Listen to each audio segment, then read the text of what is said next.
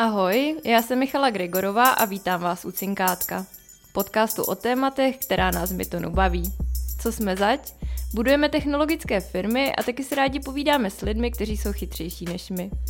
Dnešní epizoda se bude točit okolo marketingových výzkumů a jejich přínosu pro startupy. Mým hostem bude Vojta Prokeš, spoluzakladatel a šéf výzkumu Behavio. Dobrý den, Vojto. Dobrý den, děkuji moc za pozvání. Jaký je rozdíl mezi výzkumem a průzkumem? no, to, to, to je na celý knihovny. Ale my většinou ty naše věci, které děláme, tak označujeme jako testy záměrně, protože výzkum je hodně stažený k těm 70. letům, kdy se to dělalo v těch bateriích a, a hodně se racionalizoval celý ten, celý ten konstrukt a my už dneska víme, že prostě zhruba 95% našeho rozhodnutí je v podvědomí. A v momentu, kdy já se teda rozhoduju o tom, jakou si dám čokoládu podvědomně, tak bych neměl ten výzkum o tom, jak se rozhoduju přeci jako zaměřit jenom na těch 5%, kdy se to všechno racionalizuje a jsou to takové ty otázky, jako kdybyste měla chuť na takovou a takovou čokoládu eh, a představte si, že jsou jenom bílí třeba a tak podobně, tak to, to, to, to je samozřejmě všechno špatně. Takže my jako Behavior se snažíme spíš mluvit o testech a snažíme se ty lidi stavět do situací, na které jsou zvyklí který je nenutí příliš přemýšlet a který spíš je vedou k těm jako reálným rozhodnutím, který by udělali v běžném životě. Já tady s dovolením navážu na cinkátko, které jsme točili s Tomášem Mrkvičkou, kde on popisuje proces, který vede ke tvorbě brandové strategie. A on tam výzkumy zmiňuje jako klíčovou komponentu, která vede k objektivní znalosti zákazníka. Mě zajímají dvě věci, můžete si vybrat, čím začneme. Jak vypadá výstup vaší práce v téhle oblasti a jaký proces k tomu výstupu vede? Hmm. Výstup naší práce je právě to, že ten náš klient ví, kudy směřovat svoji značku. To znamená, že má jako jasně položený základ nebo má třeba dvě možnosti, kudy se vydat a ví dobře, co jsou pro a proti té dané cesty aby jsme nebyli moc eh, abstraktní, tak představte si, že chcete třeba prodávat mouku. Jo? Mám krásný příklad našeho klienta, Pernerku, která vlastně začíná úplně z nuly, ale měla jako fantastický příběh o tom, že melou na mlíně, já nevím, asi z 15. století a, a, a že to dělá jako specifickou metodou.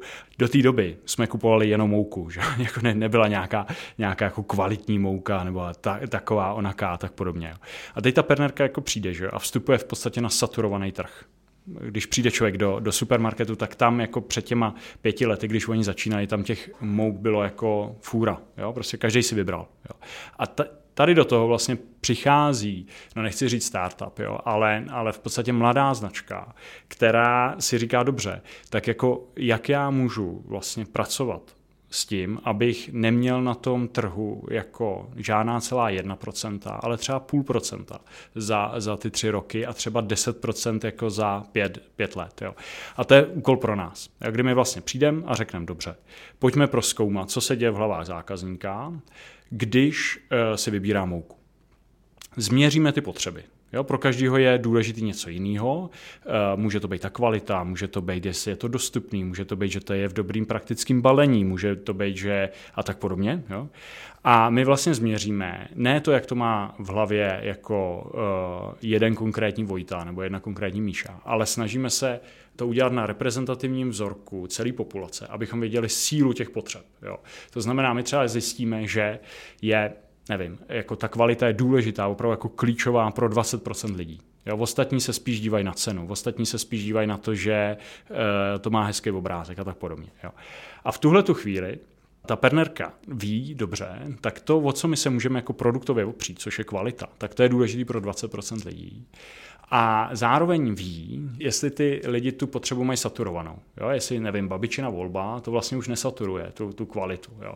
A jestli je tam vlastně nějaký místečko, kudy ona se může jako prodrat mezi ty, mezi ty velký obry, na ten saturovaný trh vlastně dostat. Jo. Tak to je naše práce. V podstatě objevit tady tu, tady tu niku, tady tu potřebu, se kterou já můžu v té strategii počítat, se kterou, na, na který můžu růst a to růst pokud možno dlouhodobě. Jo.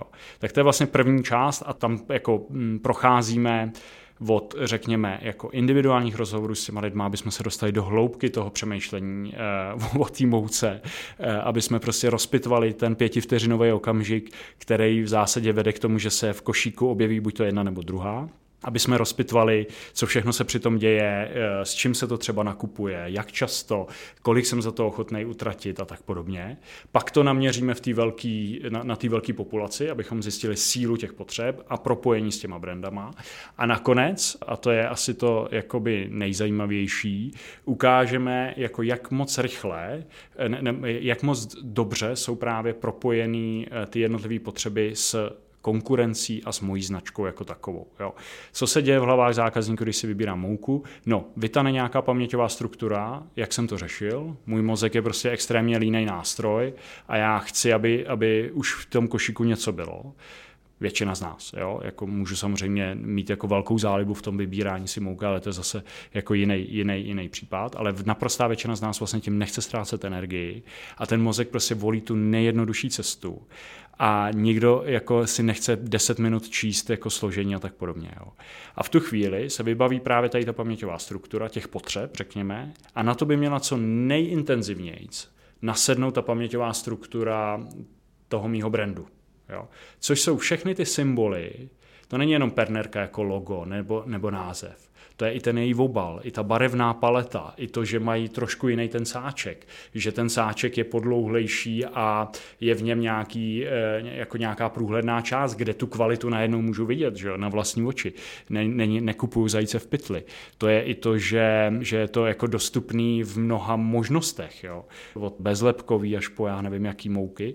Uh, tak to, to všechno vlastně tvoří ty esety uh, té značky a já jako dobrý marketér a dobrá kampaň má dělat prostě to, že propojuje tady ty spoje v hlavách zákazníků, aby bylo to rozhodnutí pro mě, pro můj mozek co nejjednodušší.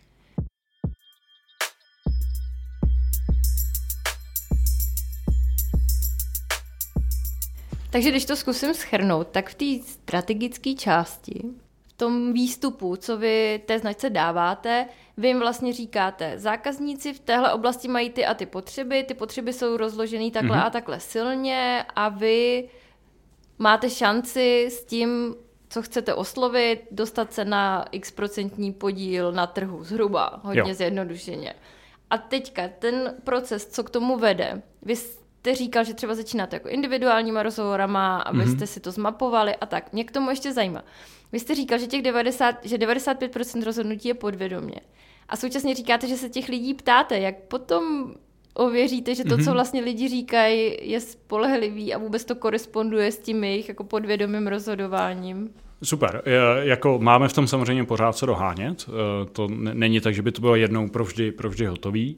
Něco jako potřeba v lidské hlavě jako neexistuje. Že? To je prostě náš konstrukt, abychom to tomu klientovi nějak zjednodušili, aby prostě se v tom nějakým způsobem vyznal. My to děláme tak, že používáme spoustu projektivních technik. To znamená, že třeba ty lidi nemluví, než, se, než, než začnou mluvit o mouce a o její kvalitě, tak, to, e, tak, tak začínáme třeba obrázkama. Začínáme ty značky přiřazovat k obrázkům a tak podobně. To znamená, z toho jakoby vytaháme neverbalizovaně ty potřeby, pokud to jenom trošku jde.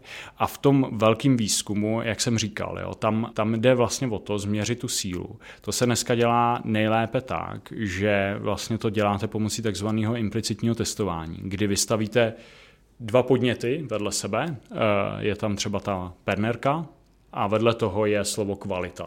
Jo. A ten člověk má odkliknout, jestli jo nebo ne. A e, když to odklikne dostatečně rychle, to znamená, když to jako zůstává v tom podvědomí, když nad tím nepříliš nepřemýšlí, tak my to počítáme jako bod. Jo? To znamená, e, že v tu chvíli vlastně jakoby změříme trošku, nebo jsme jako blízko to, tomu, abychom změřili, že e, jako ta pernerka je asociovaná v mý hlavě právě s tou kvalitou. Takže vy ty respondenty zas tak moc nenecháváte mluvit, vy je necháváte povídat jinými způsoby, spíš jako reagovat na podněty. Jo, na, na začátku, v té takzvané kvalitě, tak tam je necháváme mluvit hodně a necháváme hodně reagovat reagovat na, na všechno možný a v tom dotazníku je nenecháváme mluvit skoro vůbec. Jo.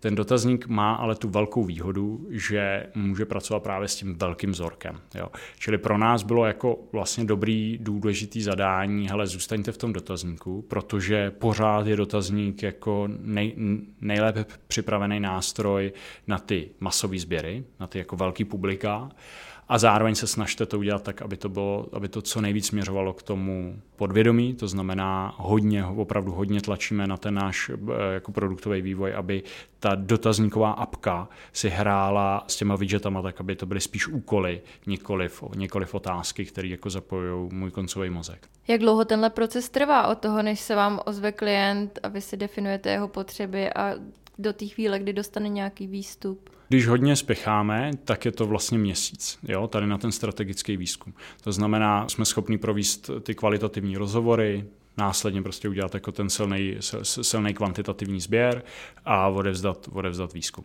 Lépe je samozřejmě dva, protože je na to víc času, víc klidu, více to může promyslet. Mezi ty naše vstupy nepatří jenom to, co nám řeknou ty lidi, ale právě ta korekce toho klienta, protože je sice jako krásný určit, uh, hele, soustředte se na kvalitu, ale pokud já v té kvalitě jako produktově nejsem schopnej vlastně vůbec nejsem schopný vůbec, vůbec konkurovat, tak je to samozřejmě jako špatný. Jo? Tak, to, tak to nedává moc smysl. Tak bych si měl vybrat nejlépe jinou, jinou, jinou potřebu.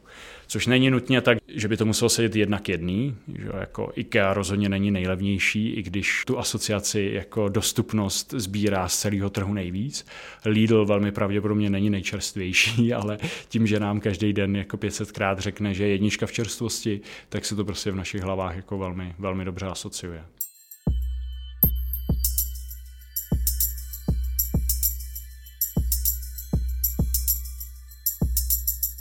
Když jsem mluvila s Tomášem Mrkvičkou, tak on říkal, že výzkum tohoto typu stojí stovky tisíc. To je jedna moje otázka, kolik to celé stojí. A potom se dostanu ke klasické startupové otázce, jak moc se to dá osekat, abyste z toho ještě měl použitelný výstup, který vás spíš nezmate.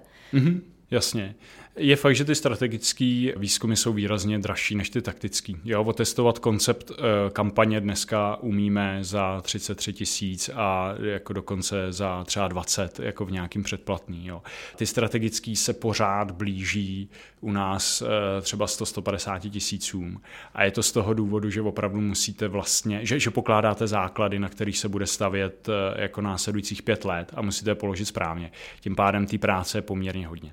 Dá se to trošku trošku obejít tím, že třeba můžu mít jako už jasnej, jasnou konkrétní propozici nebo několik a ty si otestuju. Jo? To znamená, že prostě já vlastně nehledám všechno, co se v té hlavě během toho nákupu mouky nebo nákupu, nevím, nového operáku prostě děje, ale mám nějakou jasnou propozici. Jakože si vsadím už prostě vsadím dopředu na, na dvě, kartu. tři věci, kde bych Přesně. pravděpodobně byla nejsilnější. Přesně, vsadím na nějakou kartu, která je vlastně odpovědí na tu potřebu těch lidí. Jo, to znamená prostě, hele, já tuším, že je tady poptávka pro, po novém operativním leasingu, který bude tkvět v tom, že si lidi budou moct každý den vyměnit auto. Takhle to mám popsaný. A já jako jsem vůbec neskoumal, co se děje v hlavách zákazníků, když si vybírají auto, ale prostě to střelím a čekám na odezvu. Jo? Čekám na odezvu. A pak to může být levnější.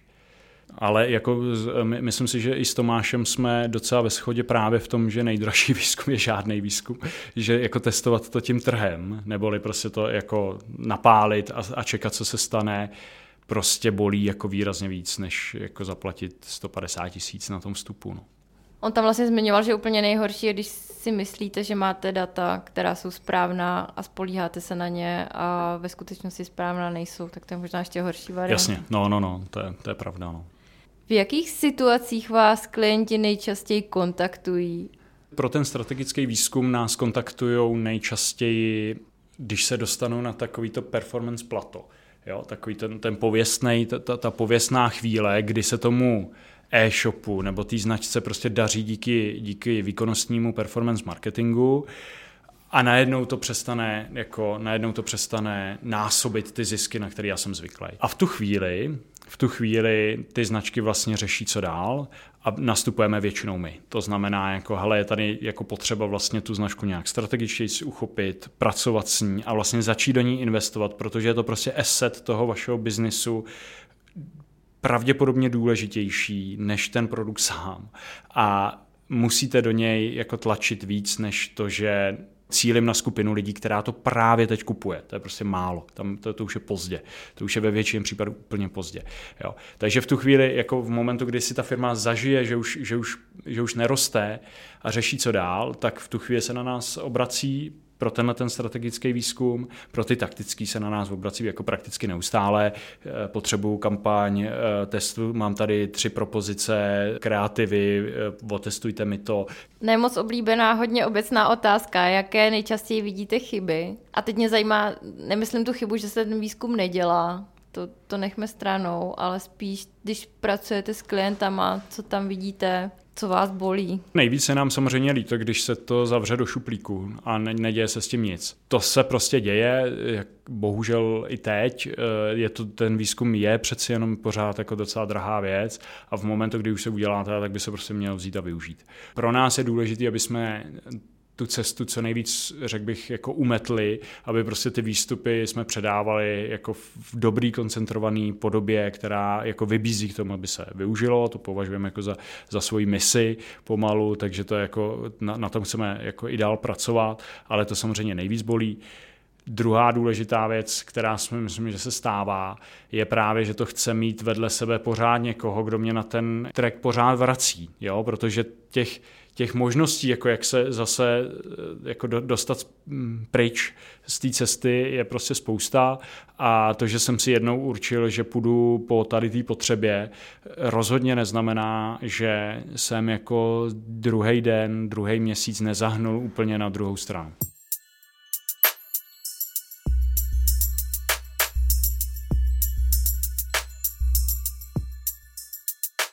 Je tohle role hlavy marketingu? Myslím si, že jo, že tam, kde to funguje, tak je většinou právě přesně eh, jako dobrý CMO, který chápe, že za prvý se nemá moc často zahybat a za, za druhý, za druhý eh, jako, že je důležitý jako neustále připomínat ty naše hlavní, jako, ty, tu naše hlavní vizi jako stran toho, toho zákazníka. No. Takže to bych potvrdil. Vy jste zmiňoval jednu častou situaci, že eh, firmám už přestane tak efektivně fungovat performance. Jaký další tam jsou? Myslím si, že s tím souvisí ještě jedna situace a to je, když eh, firma nebo značka vlastně chystá poprvé nějakou velkou kampaň, řekněme nadlinkovou, většinou jako reprezentovanou v nějakém videu eh, v televizi. A v tu chvíli je to investice sama o sobě, mnoha milionová, jo, třeba 5 až 20 milionů, úplně v pohodě. A v tu chvíli ta firma a to marketingové oddělení to vlastně nechce zkazit. A v, přicházejí za náma a ptají se nás, hele, jak nám můžete pomoci, aby to dobře dopadlo.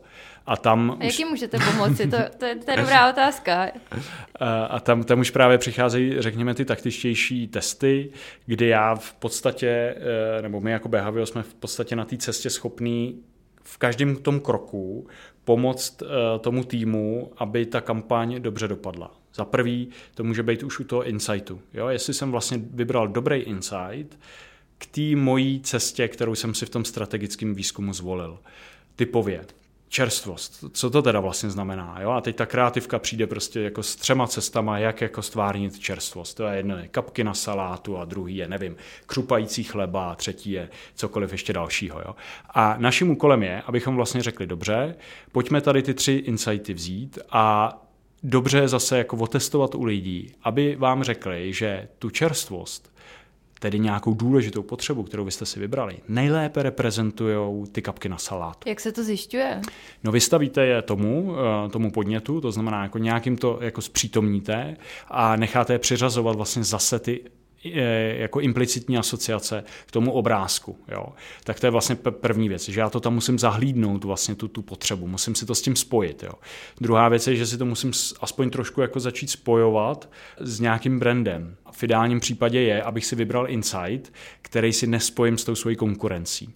Kdybych si teď jako chtěl založit eh, obchod s nábytkem a chtěl bych být dostupný, tak eh, to, že si to můžu smontovat sám, to je prostě insight, na kterým už tady 20 let staví IKEA a v momentu, kdy já jako přijdu jako velký halo s tím, hele, u mě dostanete krabice, můžete se smontovat sami, to znamená, bude to levnější, tak v tu chvíli podporu brand IK.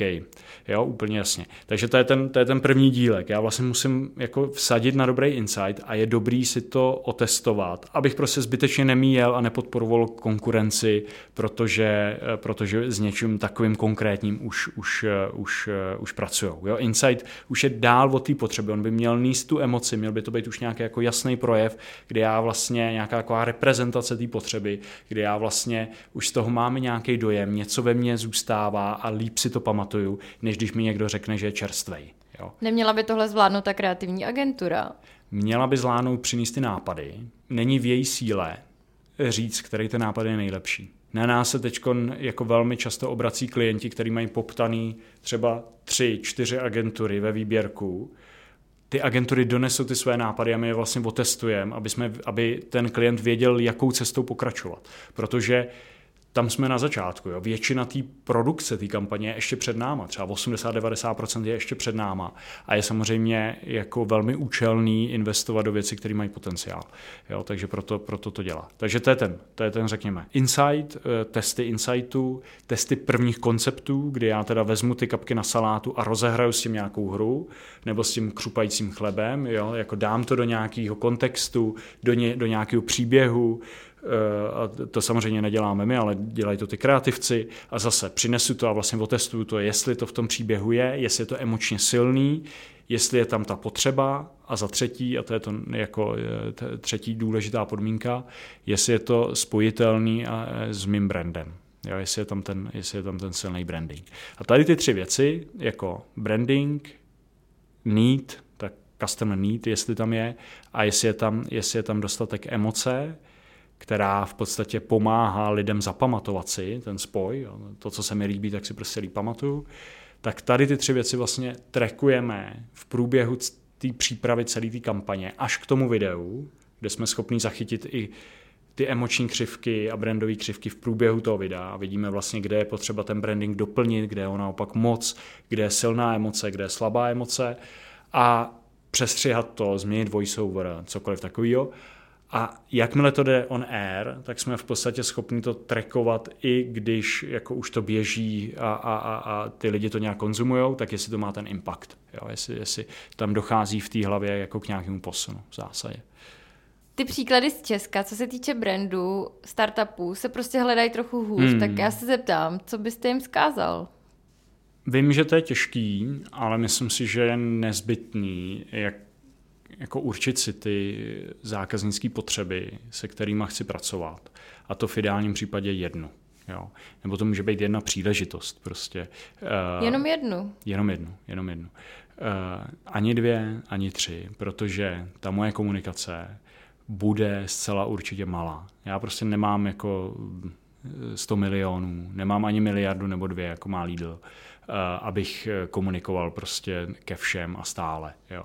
Já si musím vlastně vzít ten svůj balíček peněz, ty svoje, jako když to dobře jde, tak nižší tisíce a vynaložit je vlastně velmi účelně. Jo. A to velmi účelně znamená, že si prostě vyberu jednu věc, eh, u který vím, že to s ní dobře dopadne, na tu vsadím a s tím se začnu spojovat. S tím se začnu spojovat.